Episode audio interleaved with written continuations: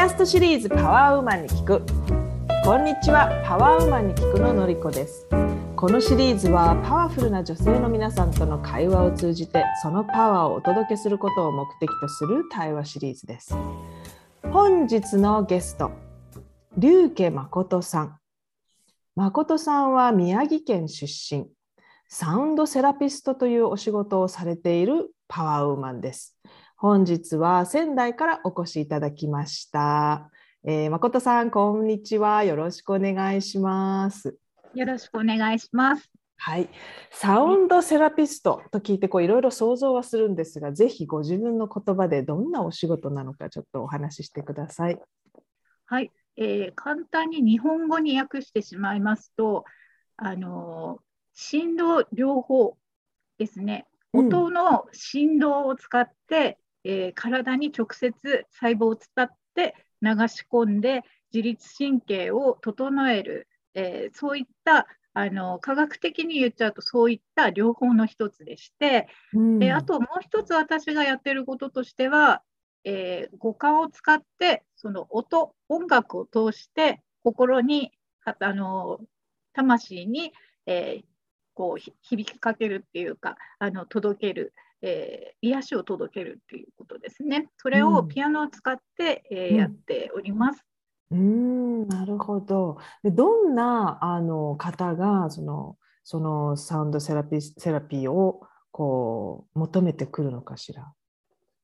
はい、えー、私のサロンの方には、えー、不登校時の子どもたち、またはその保護者の、えー、親御さんですね、うんがメインとして、えー、来られますね。はい、じゃあさっきおっしゃってたそのカウンセリングのお仕事で、えーと、フォーカスしてらっしゃるその方たちにもそのサはい、サウンドを使ったいわゆる療法で、えーと、はい、セラピーをしてらっしゃる。そんな感じなのかしら？そうですね。最初にまあカウンセリングをさせていただいて、うん、でその後にその、えー、誠という楽器を使ってあの、うん、セラピーをあのサウンドセラピーっていうのをあのするんですけれども、うん、そこで、まあ、ゆったり寝ていただいて部屋を暗くして、うん、えー、お香を焚いてで体にし音の振動ですね 528Hz というあのチューニングをしてあの流し込んでこう、ゆっくり寝てもらうぐらいまで、えー、奏でるんですね。でその後に、えー、それでもこう感情とか心が発散されないっていう方たくさんいらっしゃいますので、うん、えー、私がその方から感じたものをピアノを使って表現するんですね。でそのそこで大体の方が皆さんこうあの涙を流される方が多くて、うん、でまあ、それを、えー、ご自分のスマホであの撮っていただいたりして、うん、あのご自宅とかに帰った時にまた同じような状態にならないように、うん、えー、自分のその時感じた感情とか思いとかっていうのをその音を、ね、思い出して、えー、こう自分でこうトレーニングをご自分でしていただくようなそんなセラピーですね。なるほど。はい、じゃあまあプロのカウンセラーでいらっしゃったことからこうやっていく中で生まれてきた手法なのかなって今聞いてて思ったんですけどなぜその振動、はい、サウンドをこうにフォーカスしてセラピーをしたいって思うようになったのかしら？うんそうですね。特にこう意味はないんですけど、こう自分がこう、うん、その誠の音っていうのを聞いたときに、うん、ものすごくこう音を聞いただけでこう涙がバーッと号泣したんですね。うん、であのだけどその一般的に流れてるこう、えー、音、えー、かな？シンセサイザーとかそこら辺で鳴ってる楽器の音とはまた全然違くって、うん、で何が違うんだろうって実際にその楽器を見に行った時にその波動っていうか振動がすごい伝わってくるのが体感で分かってきましてであ体にで、えー、体感で音って入ってくるんだ。でそれで自分がこういろいろ感じたり思ったりすることが出てくるんだっていうのが自分でその時体感してですね、うん、それでその楽器の誠の楽器を使って、うん、えー、サウンドセラピーっていうのをやろうと思ったんだと思います。うん、はいうんうん、じゃあこのそのセラピストとしてちょっと私初歩的な質問しちゃうんですけどこう、はい、から感感動というか何かこう思思いが浮き上がって涙するとかっていうのはそのどうして体にいいのかしら？もしくは精神状態を良くしてくれるんですか？うん。そうですね。やっぱり心と体ってつながってて、うん、メンタルがやられてしまうといくら体が健康でもまたすぐ心が病んでしまって心が病んでしまうとあの体調にも、えー、病は気からっていうので、うん、体調のいろんなところが不調になってくると思うんですよ。うん、で私としてはそのどっちか偏ってもいけないなって思っててバランスが大事だなって思ってまして、うん、そのメンタルの部分体調、体の表面的な部分、うん、これのバランスをとっていけたらなと思って、えー、どちらにもフォーカスしてるっていう感じですね。その前には、そのじゃあ、その誠を使わないカウンセリングをされてたんですか？うん、そうですね。本当にただのカウンセリングって感じですね。ああ、うん、なるほど。じゃあ、えっ、ー、と、それはどのぐらいの期間されてたのかしら？どうしてカウンセラーになろうと思ったんですか、そもそも。ああ、それはですね、あの、私の実体験をもとに、え起業してるんですけれども、うん、えっと、私が、えっと、その、えー、今シングルマザーでその子供を2人抱えて、うん、えっとうんそうですねどこまで話したらいいのかあれですけど、うん、えーとまあ、ちょっと離婚をするまですごく大変で、うん、そうですね、そこに行くまでの過程とか、あとはその離婚できたはいいけれども、そこからのその自立していくための生活をしていくための、えー、過程っていうのが、うん、まあ、あのとっても大変なことで、また、うん、あと子育ても同時にしなきゃいけないっていうのが、うん、えー、そのバランスっていうのが、あの行政との関わりとかっていうのが、その非常にあの複雑で、しかもあの、運動しえー、難しいというか知らない、えー、うん、知る暇もないというか、うん、でそういったことを何とかしたいと思ったしあとその、うん、私の子供も不登校児でして、えーと、ただその親との時間が取れないっていうのもあると思いますしあとはその学校になんで行けないのかがわからないって言って、あのメンタルは自分自分のメンタルがまず分かんないのと、あとはその行こうとすると吐いてしまったりとかするんですね。うんで昔でいう自家中毒みたいな感じだと思うんですけれども、で、なんていうのかな、私は、私もどうにかしたいと思うし、まあ、娘もどうにかしたいっていうのと、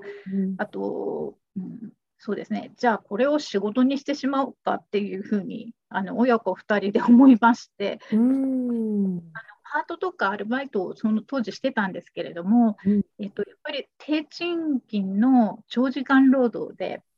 子どもとの時間が取れないのと、あと精神的にも体力的にもやられてしまうんですね。うん、なのであの悪循環のもうぐるぐる回ってる状態なので、うん、まあ、一旦これ全部手放そうっていうことになって、うん、まあ、子供を選んででそれであの無職になって、じゃあどうする、うん、じゃあこれ仕事にしてみようかみたいな感じで。それで、はい、そうですね。うん、娘さんは何歳だったのかな、その時？その時は13、13歳。おうん、長女ですけれども。うん、で不登校になってしまったのはその前ですか？それともそのちょうどそのあたり？うんと離婚ができた当時だから10 12歳ぐらいからかな？うん、じゃあ小学校高学年。そうですね。うん、うん、うん、そうなんだ。じゃあご自分の、えーと、体験と経験から、はい、あの、はい、同じようにな思いをしている人たちを助けようというかなというか、まあ、そそういう形で活動が始まったのかな？きっかけはそれで。うん、それプラスいろんなことっていうのは後からこう付属付属あの付随していったんですけれどもね。うん。うん、うん、はそうですね。すごいね、すごいあのわ私にはこうこういうこと言ったらなんかすごいあの悪い意味で言ってるつもりではないんですけどお嬢さんすごい強いあのこれを一緒にやろうって言ってくれた娘さんってすごく 心強くなかったですか？あの今聞いててすごいなと思ったんですけど。う、ね、ん、なんかあのあの強いっていうのもあるとは思うんですけどあのすごく繊細で、うん、あの繊細すぎてだけどあの表現の仕方が分からなくてすごくかわいそうだったんですね。うん、で強いっていうふうになったのはそうせざる得ない状態だったわけであって、うんうん、で私もメンタルやられてる状態だったので、うん、あの親がそうだと子供の方がしっかりするんですよね。なるほど、うん。まあ、一緒にこう、ね、助け合ったんだろうねきっとね。うんうんうん、そうですね、まあすごい反発はありましたけど。うん。でご自分のそのちょっと心が疲れてしまった時っていうのはやっぱりカウンセリングを受けられたりされたんですか？そうですねカウンセリングとあとコーチング受けました。おでそれはどんなふうに、ん、あのえーと、誠さんにこう助けになったのかしら？えっ、とまず自己肯定感が本当になかったんですね、うん、当時。うん、その自己肯定感のなさが全てにこう悪影響を及んでるっていうのがもうだいぶ経ってから気づいててだけど分かっちゃいるけどどうしたらいいのか分からないと、うん、自分に自信を持つにはどうしたらいいんだろうって。じゃあ、えっと、考え方を変えないといけないのかなと思って、うん、そういった時にあの、まあ、気になるコーチの方と出会って、うん、でその方がそのこんなにあなたは素晴らしいんだよっていうのをあの自信をつけてくださるようなコーチングっていうのをしてくださってて、うん、とにかく自分を変えなきゃいけないっていうので受けてみました。はい、うんうんうんうん、どのぐらいの期間受けられて何か変わったって覚えてます？最初は半年契約でやったんですけれども、うんうん、あのでもこれじゃちょっと足んないなと思って、そこからまた、うん、ん半年ぐらいやって、うん、でもうそれで OK ですよって言われたけど、自分としてはまだ足んないなと思って、そのコーチを養成するコーチの方に、うん、えーと、また入り込んでって、あの入れば入るほど深くてすごくだんだん楽しくなっていってしまったんですね。あのえー、分析するのが楽しくなっていってしまってあと自分がその分その自己肯定感の自信が持っていけたんですよ。うん。あの勉強することによって、うん。とマニュアルからっていうことになっちゃいますけれども、うん、うん、そうですね。なるほどね。じゃあ知らずのうちにも、はいあのこうのめり込んでいってったわけですねきっと自分がね好きになってったというかなんていうか。そうですね。はい。うんうんうん。で、えっ、と3年ぐらい前に起業されて、まあ今の形、そのいわゆるサウンドセラピストっていうことで、誠という楽器を使ってらっしゃるということなんですけれども、その誠についてちょっと教えてもらえますか？はい、さっき見せていただいた不思議な楽器なんですけれども、どこから来てどどんな楽器なのかちょっとお話ししてください。はい、えー、誠という楽器はですね、あの2011年に、えー、東日本大震災をきっかけにできた手作りのあの和楽器になります。うん、まあ、赤ちゃんぐらいの大きさで、えー、弦が22弦あるんですけれども、えー、浄化の水晶が6つ埋め込まれてまして、あと新生幾何学模様のサウンドホール、あとはチャクラカラーのえー、パワーストーンが中央に埋め込まれて、えー、で楽器の中は EM 浅積みって言って浅積みを、えー、塗り込まれてます。で音を出すことによってその浄化をする、空間を浄化するっていう、うん、あの意味を込めて制作者の方は作られてまして、うん、えー、そういった楽器を、えー、私は出会ってまあ、あと偶然にもその自分の名前と同じだったので、あ確かに、はい。えー、またこう感じるものとかもすごくあったので、そちらの方を使わせていただきたいっていうふうに、えー、制作者の方にお話ししたところ、あのぜひぜひということで、えー、オーダーメイドで作ってくださいました。はい、うんなるほど。で、その、まあ、なんだろうな、誠の楽器の音色というか、その振動というか、ね、何があなたにとってこう特別というかですね、自分のこう哲学にぴったりするっていうか、なごめんなさいね、うん、質問が分かりにくいかもしれないけど、ななぜその楽器が一番なんだろう？そうですね、えっと、一番最初にあのこの音に出会ったきっかけっていうのがありまして、当時、えー、私がそのアルバイトとかパートとかをいくつも掛け持ちして子供とあのの時間がなくてそのすごく疲れ切ってる時にですね、うん、あのその時に感情とか味覚とかまでなくなってしまったことがあって、うん、だけどその毎日動いててあの疲れてる疲れたっていう感覚がなかったんですね。でそういう時に、うん、あの生きてるってどういう意味なんだろうっていうふうにふと思ったことがあってあのパソコンで自分の名前を打ち込んでみたんです。うん、でその時にあの何のために生きてるんだろうっていうふうに思って自分の名前を打ち込んだ時にこの「誠」っていう楽器がヒットしまして、うん、でそれで音をあの流してたのでそれを聞いてみたらうんと私にとってはすごくなんか響いてきてでその時涙が数年ぶりに出たんですね。うん。あ私ってすごい疲れてたんだってあの悲しかったんだっていうのがその時なんか音を通じて入ってきてそれであこの楽器って何だろうっていうそこですに入ったんですね。うん誠さんっていう名前だったからググれたんですよね。でもね。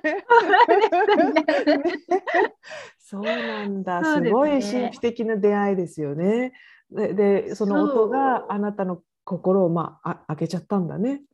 いやでもなんかそれのちょっと前にもその私グリーフケアっていうあの、うん、そういうこともやってるんですけど、うん、なんでなんでそれをやり始めたかっていうと東日本大震災でのうん、あのケアが必要な子っていうのがとても多くてですね、そうですね。うん、そのケアが必要、うん、特に仙台はですね、あの子どもの自死がもううなぎ登りなんですね、震災後。でそれを本当にど、身近でそういうことかもたくさん私見てまして、うん、あのどうにかしたいっていうのでグリーフケアの勉強したんですけど、うん、そういう時にこういうことにもあの震災にも震災をきっかけにできてる楽器なので、うん、うん、あこういうこともつながってんのかなって思いました。そうなんだ。子どもの自死がそんなに増えてたんだ。そのその地域で。そうですね、うん、5倍に増えましたそうなんだ。それは辛いですね、はい、うん。でそういう思いもあってそうあのあなたの活動はすべてそういうその自分の環境だとか自分の思いがつながってあの出来上がってる活動なんですね。はい、うん、そうです。うん、でそんな誠さんにこう毎日の生活にルーティンってありますか？もしあったらルーティンですか、うん、ルーティンですね。うん、えー、今はですねあの、えー、怒られそうなんですけどあの、えー、次女が卒業したのでお弁当を作んなくていいので、うん、ちょっと遅く起きてですねで朝神棚の掃除をして、うん、でその後にまあ、気ままにピアノを弾いてですね、うん、えー、でその後に楽器の手入れをして、うん、えー、あとはうんと自然の中に、えー、身を置くっていうんですかね、うん、えー、そういったこととかをさせていただいております。はい、でピアノを朝から弾く、すごくいい習慣だなと思って聞いてたんですけど、ピアノはいつ頃からされされてるんですか、えー、ピアノ自体は、えーまあ、3歳ぐらいから18歳まで、うん、えー、結構厳しく、えー、教えられまして、うん、で高校卒業してすぐ働きに出たのでそこからは縁がなくてですね、うん、うんと結婚してえー、子育て終わって30 4歳ぐらいの時からだから20年ぐらいのブランクですかね。うん。うん、あって、うん、えー、やってます。震災後にその誠と出会ってから、急にその即興演奏ができるようになってですね、即興演奏っていうか、その、えー、人から感じるものを音で表現するって申し上げたと思うんですけれども、うんうん、それって曲にはなってないんですね。うんうん。うん、こう楽曲にはなってなくて、うん、あのでそれを何て言うのかなこうこんな感じっていうのでこう音でこう表現しててそれが、うん、えー、セラピーになってるんですけれども、うん、なので20年ぐらい置いて起業して誠に出会ってからですね。はい。なるほどなるほど。でそのあのブランクがあって弾き始めたピアノっていうのは実際どんな感じですか？あの私すごいじ個人的に興味があって自分私もね、はい、あの 6歳から18ぐらいまでバリバリ弾いててそれでボーンとブランクがあって、うん、また弾きたいなって思ってるんですけど怖くて弾けないんですよ。なんでですか？いやあの多分ピアノやってらっしゃる方みんなわかると思うんですけどその昔弾けたっていうのがこうどっかにあるじゃないですか。あはい、それが今ね鍵盤を触ると全く弾けないじゃないですか。なんかこうわかりますわかります、うん、だから だからそれをこう乗り越えてまたピアノを触るっていうあの人のお話を聞きたいなって思ったんです。どういう感じなのかなって。あわかそのあの気持ちっていうか感覚よくわかるんですけど私もその大学に音大に入るためにこう訓練されてきてでその1日3時間とか毎日弾かされて、うん、で急にあの大学に入れない環境になってしまってあの働きに出たんですけどだからその、うん、なんて働きに出た次の日からもう二度とピアノなんか触れないっていうふうに思って、うん、あの一気にこう、えーまあ、曲手の訓練ができなくなるってすごくあの罪悪感が半端なかったので、うん。うん、技術が落ちていくっていうのが本当によく感覚でわかるので、自信が一気になくなって、うん、だからそのブランクあってその弾くようになった時に、うん、あの私は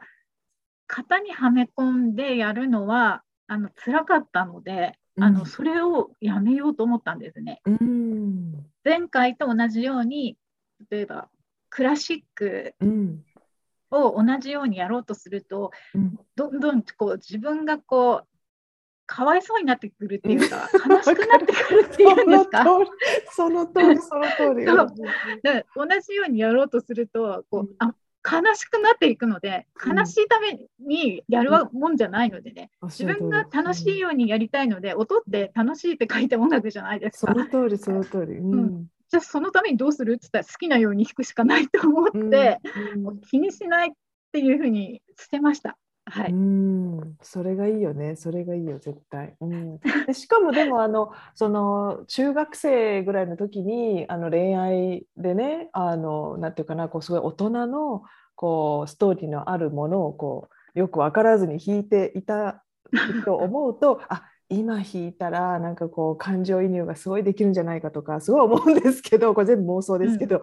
まあでもおっしゃる通りその好きなように音を出すときっとあの年相応のあの、うん、音が音が出ますよねきっとね思い通り、ね、そうですね。あのやっぱ皆さんそれぞれのあの熟女な経験された その思いのこもった音っていうのがあるので、やっぱり経験しないと出せない音ってあるので。その通り、その通り、中学生では出せません。テクニックとかじゃないんですよ。そう、そう音色？うん。わ、かるわかる。これは分かる人には分かる。うん。うん。まあでもあの嬉しいです。その同じ歯がゆい気持ちをあの 分かってくださる感じで。いやだから怖くて私はあの触れないというかそのおそうなんていうのかな楽しめる時あの弾けるようになるまではちょっと触らないでおこうかなって 恐る恐るって感じなんです。そうなんですね。でそんな誠さんがこうとなんだろうな今までの中で、まあ、多分いろんな経験をされてきたと思うんだけどこれは自分にとってすごく辛い経験だったなとでそれを乗り越えてなんかこう今の自分があるみたいななんかその思い出深い痛い経験ってありますか？うんあのターニングポイントを聞きたかったんだけどあそういう意味でもいい。ターニングポイントですか、うんうん。あーターニング、えーポイントとなるのは、えーやっぱ東日本大震災ですかね。うんうん、それをきっかけにいろんなことがもうこう溜まってたものがガーッとこうむき出しになって、あのー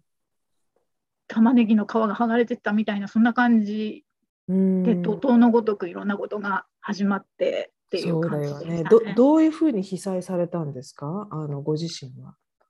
えっと、私自身はあのその当時は名古屋に住んでまして、あ。えっと、私自身はあの 会ってないんですけれども、うん。あのえっと、私の実家とか親戚がみんなあの宮城なんですね。うん。で,、えっとでみんな被災してまして全壊半壊とか、うん。あってその、えー連絡、えーなんていうのかな。ひ被害に遭ってないのってあの親戚の中で私だけだったんですよ。でその時にその助けてとかあの寒いとか眠いとかあとはその遺書みたいなメールとかが来てたんですけど、どうすることもできなくて、あのすごい自分を責めるししかなくて、うん。あので私は今何をやってるんだろうっていうあの、まあ、そういうふうによく考えるよく考えるっていうかどうしようもないジレンマの時がその当時はあってでそこか、ら、まあ、家庭の中の,、えーそのか家庭ってやっぱり極限状態になった時に本性が出るというかうん。あの当時そのの主人がちょっと報道関係の仕事をしてたんですけども、うん。えー当時のその 被爆のあの、えー数値とか風向きがこうだからあの、えー外に出るなとかうんと逐一こう連絡とかしてたんですけどうちの実家はひあの被爆も被災もしてるところなのでそこからのあの、えーと実家の悪口を言われてるような気がしてならなくて、あのすごくこう、なんていうのかな、あの風評被害とか、そのうんなうまく言えないんですけど、うん差別と偏見、うん。そういうのが身近な人にもあいるんだなというのと、あとは普段こういうこと、普段の家庭の、えー仕組みっていうのが、他の人から見て、いろんな家庭のけうんと中のものが、そのいろんな人がこうからの情報とかが入ることによって、自分の家庭がどういう状態なのかっていうのがあらわになったんですよね。うん。うん。その時に、あなたのとこちょっと異常だよっていうのが初めて分かって、うん。で自分では気づかない、異常って気づかなかったんですけども、うん。それで異常だっていうことで、まあ、子供にもちょっとチックとかが出てきてて、あので私はただ、えーと、ストレスが麻痺してたので、それを感じてなくて、うん。でまあ、そこを、えー被災した親戚とかが教えてくれて、そのもう極限状態になった人間というか、本当はこうしなきゃいけない、ああしなきゃいけない、こうやって助けなきゃいけないっていうのを教えてくれたんですよ。うん。うん、で、その上っ面の表あの、えーなんていうのかな、表面的な上っ面のその、このあの言葉っていう、そういうのにがどういうものなのかっていうのが本当にその時によく分かってですね、うん。でそれであの自分の家庭も見直さないと。で子供を守るためにどうしたらいいのかっていうのは私が行動して動かなきゃいけないんだなっていうふうに思ってそこからいろいろガーって変わって、うんやっていきましたね。うんはいなるほどね。じゃあ肉体的には環境的にはそこの被災地にはいなかったけれども同じぐらいのその、あなた自身の人生の中にこう津波が起きたんだね。そう はい、ね、うんうん、でもよくわかりますそのお話。あの私も被災あのその震災があった時に、えー、とたまたまですかね。なんかあの不思議なえグループで受けるコーチングのトレーニングを受けていてでその中のデモであのはい。震災がテーマになったんですよね。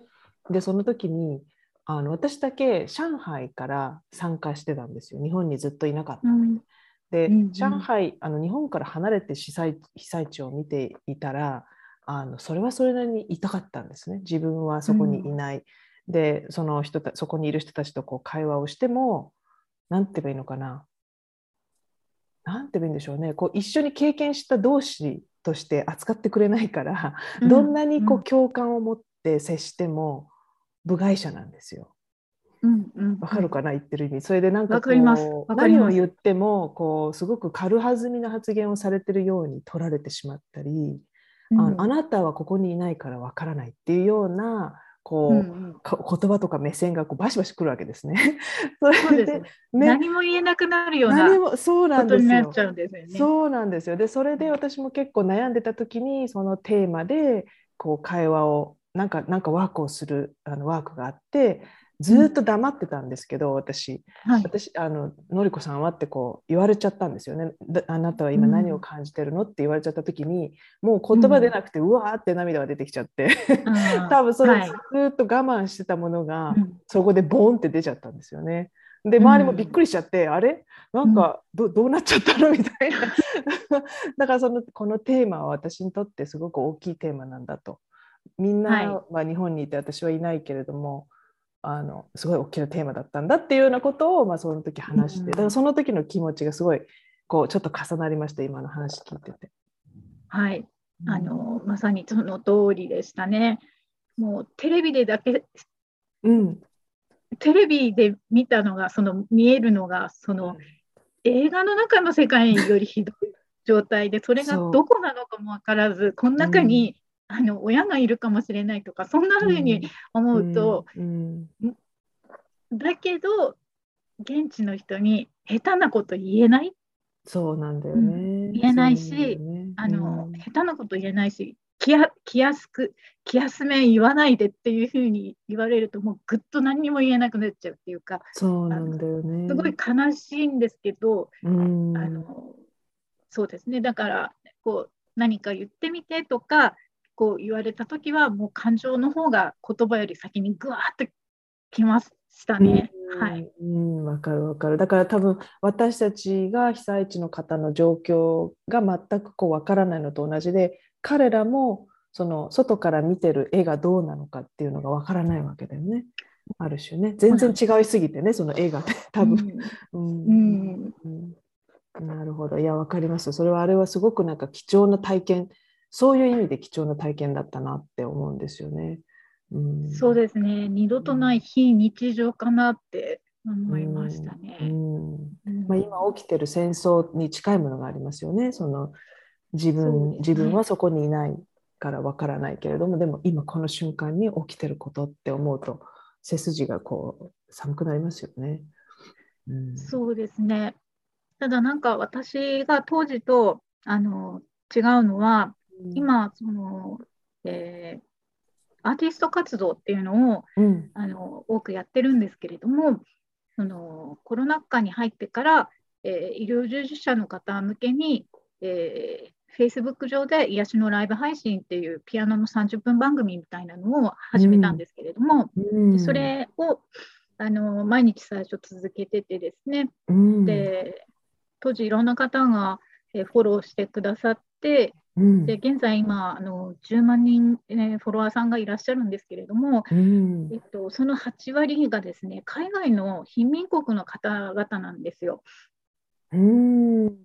で今回そのウクライナとロシアの、えー戦争が始まってますけれどもうん、どちらのフォロワーさんからも連絡が来ててですねうん、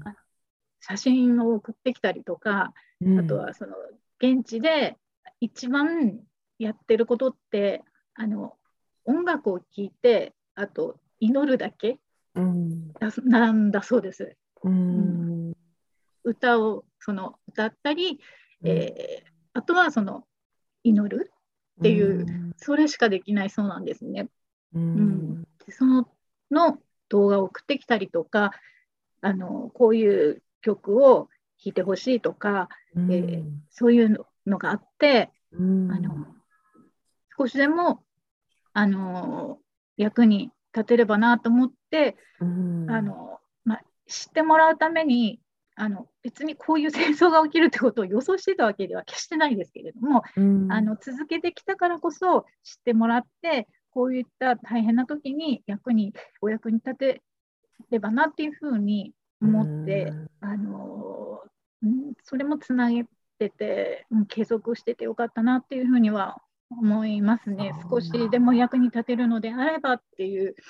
はい、素晴らしいね。音楽は本当にそういう意味で世界の共通言語なんだね。そうですね。言葉じゃないので。うんうんなるほど。してますからね。それは素晴らしい。でも本当そうですよね。言葉がない方がかえっていいですよね。あの、そう、そう、なんていうんだろう。理屈じゃないんですよね。そうそうそうそう。理屈じゃないんですよね。うん、うん、うん。それぞれ聞いて、感じるものは人それぞれなので。うん、うん。なんか自由に感じられますよね。言葉が邪魔しない分。なんていうんのかな。うん、こまあ、直接的っていうのかな。心に直接的っていうのかしら。うん、そうですね。その方が感じたいように感じる、受け取ることができると思うので、音って、あのこうサウンドセラピーって、まあ、その体感するものって私最初あの申し上げましたけれども、こういった意味でもその心をつなぐっていう意味でも音ってこうあの心にも響かせていけるんじゃないかなっていうふうに思ってますね。素晴らしい活動ですね。あ、そうなんだ。なんかつながりました。なるほど。はい。で、そんななんかこう、もう国境を越えた、あの言葉を超えた、まあ、すごい宇宙な世界に来たところで、えー、菅子さんへの質問をここでしてほしいんですけれども、えー、あなたの質問は何でしたっけ？なんかすごく恥ずかしいんですけど、超現実的なんですが、菅子さんってパートナーシップがとっても苦手でして、はい、あの、はい、えっと、はい、現実的に、はい、あの、えなんかよく子供にもママつぼか忘れられてそうとか あのよく言われててもうはい。発信するのは勝手でできるんですけど本当に人対人で直接あの、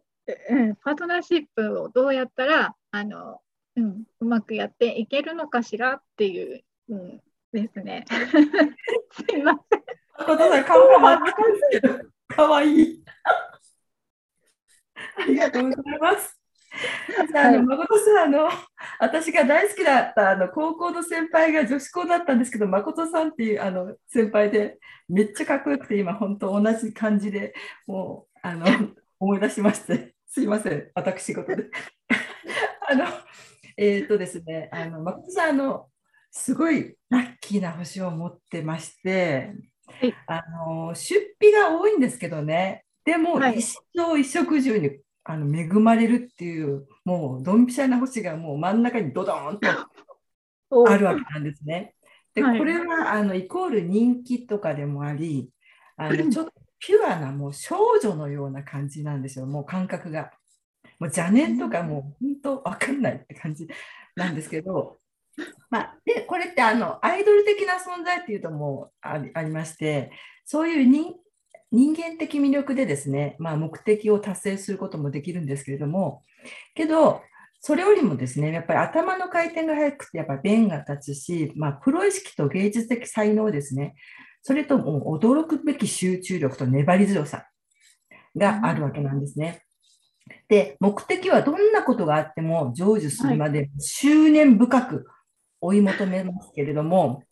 でも、物事に没頭するあまりですね、他が見えなくなったり、視野が狭くなったりとかがしやすいかなと思うんですね。はい、まさに。あと、家族に見せる顔と他人に見せる顔のギャップがちょっと激しいかなと。あよく言われます。で、あとその今言ったね食事に恵まれる星っていうのが、まあ、企画分析表現あと子どもの星なんですね。それがすごく強くってこれってあの本能に忠実で、はい、あのー、あと先々のことがもう瞬時にパッともう感覚の人なんで分かるので、ちょっとね、あのあこれやったらこうなるよこうなるよってこう口やかましくねえー、ちょっとなってしまったり、うん、特にそれが、だ男性に対してすごく厳しく出るっていうふうに出てるわけなんですよ。ああ、はい、うんなんなんか知らないけど、男の人に対してはなんかこうね、あだこうだ。イライラします。イライラするっていうイライラします。そうそうっていうのはちょっと出てます。あと、あのー、ちょっと足りないところがちょっとあってですね、それは、はい、あのー、管理、人とか自分の管理とか、共感にちょっと苦戦しがちだと思うんですね。あのだから集団行動もあんまり得意じゃなくって、はいはい、良かれと思ってやったことが的外れだったり、あと人の気持ちをこう先回りした行動がちょっとかえって人間関係をこじらせるっていうところがあるかもしれないっていうのがありまして、はいはい、あと、えー、でもね、どんな時でも援助を得られるっていうものがすごくあるんですよ。何があっても。でも、誠さんにそれを受け取るっていうね、意識はちょっと少ないんですよ。そのまま受け取るっていうことが、ちょっと遠慮したりとか、自分でどうするからっていうことをやりがちなところがあると思うんですよ。なので、せっかく、せっかくなんか手を差し伸べてもらってるのに、あの、うん、それを素直にありがとうございますっていただくっていうことが、やっぱり自分にも、相手の方にもすごく喜びになるっていうのがあるわけなんですね。うん、で、あと、誠さんっていうのは、あのこもう本当ね、楽しいことあの大好きで、美味しいもの、はい、美しいもの、はい。まあ、それを求めるっていうのが本当に音色にもそうだと思うんですけれども、あの結局それが結構ね、大きなパーセンテージをあの上がって、まず楽しいか楽しくないか、はい、正しいか正しくないか、美しいか美しくないか、そういうところにすっごくこだわりがあると思うんですよ。でそれがやっぱりこと人間関係に出やすくって、はい、でそれがちょっと自分の感覚とか自分がいいと思っていることにちょっと外れてるとちょっと受け入れられないわっていうふうになるかもしれないっていうのがあります。うんで結局ですねもう誠さんはもうあのもうラッキー星が真ん中にもうドドンとあるのででこれって喜びの星なのでもう楽しんで、ま、なんぼ喜んでなんぼその波動がみんなを結局許すわけなんですよ。だから、あんまりその目線を、まあ、結局あの人のためになるっていうことのお仕事は、そういうあの暗い陰のところにあのちょっと焦点を向け向けないといけないんだけど、それはそれで、誠さんはもう喜んで人を癒すっていうのがベースにあるので、その、はい、それを大切にしながら、あと感謝の気持ち、はい、あのそれをやっぱりちょっとお伝えするっていうのをもうちょっと心がけられたら、はい、ああるんですよ。あるけれども、それをちょっとあの出してないかもしれないので、それを出されたら、本当にスムーズにいくと思います。はい。はい。はい。わかりました。はい。なんかね、どうしてもね、男性に対してはね、厳しいみたいで、あの、ほら、私の本業が、あのシングルマザーのカウンセラーとか、うん、あの自立のためのコーチとか、その別に敵視してるわけじゃないですけれども、敵視してないですけれども、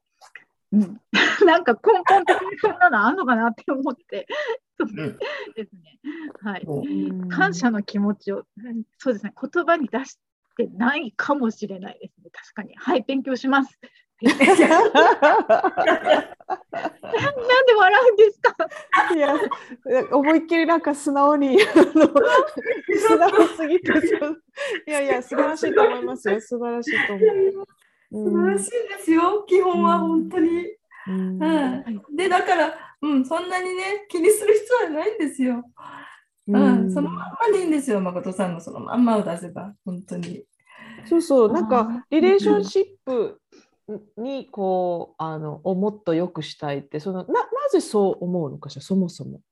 うん、本当にあの人との関係がうまくいってないかどうか分かんないじゃないですか。うん、あなたはでもそう思うのかな？うんそうそうなんですよね。なんでそう思うかっていうと、うん、あの相手に対して最終的にものすごくイライラしてしまって、そこで、あの崩壊させてしまう。っていうことが何回かありまして、うんうん。でだけど女性とかに対してはそんなことみじも思わないんですよ。同じことを言われたりされたりしても、そうかそうかそうなんだねあなたはそうなんだねっていうあのそんな感じなんですけど同じことを言われてされたりするともうイラッとしてしまって、あの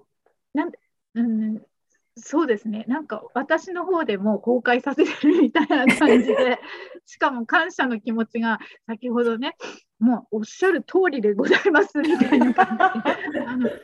えなんかこう見えてるんですか？みたいな感じで。ね、確かに、うん。うん。確かに確かにってなんかこう はいしょぼんってなっていきます。うんなるほどなるほど。う。ん、なんかとにかく自分で崩壊させてしまうことが多いので、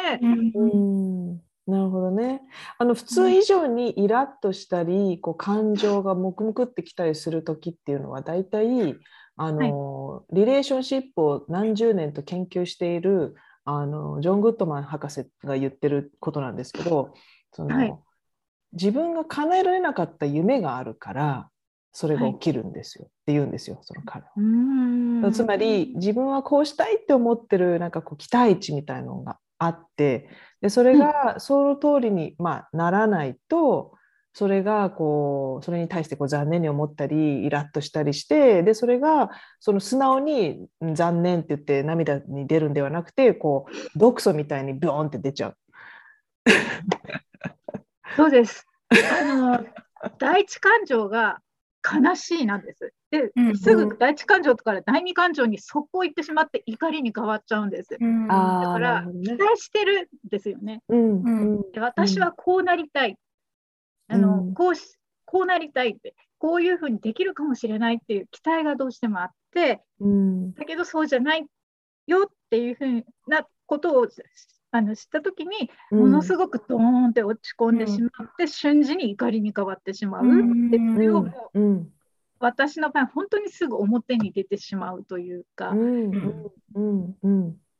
うん。わかりますよ。女。性にはそうならないのは不思議なんですけど、ね、不思議だよね。でも女性にならないんだったらもうじゃあで半分以上できてるってことだから、あの解毒剤は一つの一つの解毒剤はその今おっしゃったこうなりたいとかその期待値そのうん願,、願いがあるわけじゃないですか自分の中に。はい、その願いをは発発信するのがいいんですよ。本当はこうしてほしかったとか、こうなりたいとか、こうあったらいいのにっていうその願いを発信することによって毒素がちょっとこう出にくくなる。うんうんうんうん願いを発信しないから毒素になって出ちゃうんですよ。って言うんですよ、その博士は。確かにそうだなって私いつも思うんですうん確かにそうだと思います。うん。自分で今の活動もがうん。まさにそうなんですけど、うん。自分でやりたいように癒しのライブ配信、ピアノをやるとうん。一番心地よくて、うん。で相手も受け取ってくださって、うん。ああしてこうしてって言われて、うん。あの不自然にやってしまうと、やうん。あのうんとなんかうまく相手もこうぎこちなく感じてしまって、うん。そのなんていうのかなこううまくつない言葉で言えないですけれども、まさに今おっしゃった通りのが音楽にも通じてうん。あるんですね。うん。うん。うん。ゴミが混ざっちゃうんだね、要はね。あ そうなんです、そうなんです。あの雑雑、雑念とかうん。はいうん。雑感があって、純粋にできない、集中できないんです。うんうん素直になっちゃえばいいんですよ、だから。その菅子さん言うみたいに。もうそのままそのまんま。全然別に何をするのって感じで、私の中で。うん素直になっちゃう。でも、持ってあるものをもう今されてらっしゃるので、すでに生かしてらっしゃるので、活動として。うん表現の星しかすいません、実はないんですよ、実は。あまりにもそうでアホって言われるんで。あそうですね。でも、ここまで特化したものがあるってなかなかないんですよ。うん、みんないろいろこう、あるからどれにしようかなってなっちゃうけど、これがボーンともう大きくあるってことは、それを生かしてらっしゃるらっしゃるから、そのままでいいんですよ。うんいいと思います。いやーありがとうございました。じゃあ最後にですね、そのもうありあふれる、えーえーあなたの思いをですね、皆さんに、この聞いてくださる皆さんにエネルギーとしてお送りしたいんですけれども、何をお送りしたいですか？私が常に考えている、あの、思っていることなんですけれども、うん、どうありたいか、どう生きたいか、えー息を引き取るその時にどう生きたいか、えーそれを少しでも頭の片隅に入れて過ごしていただければなって思います。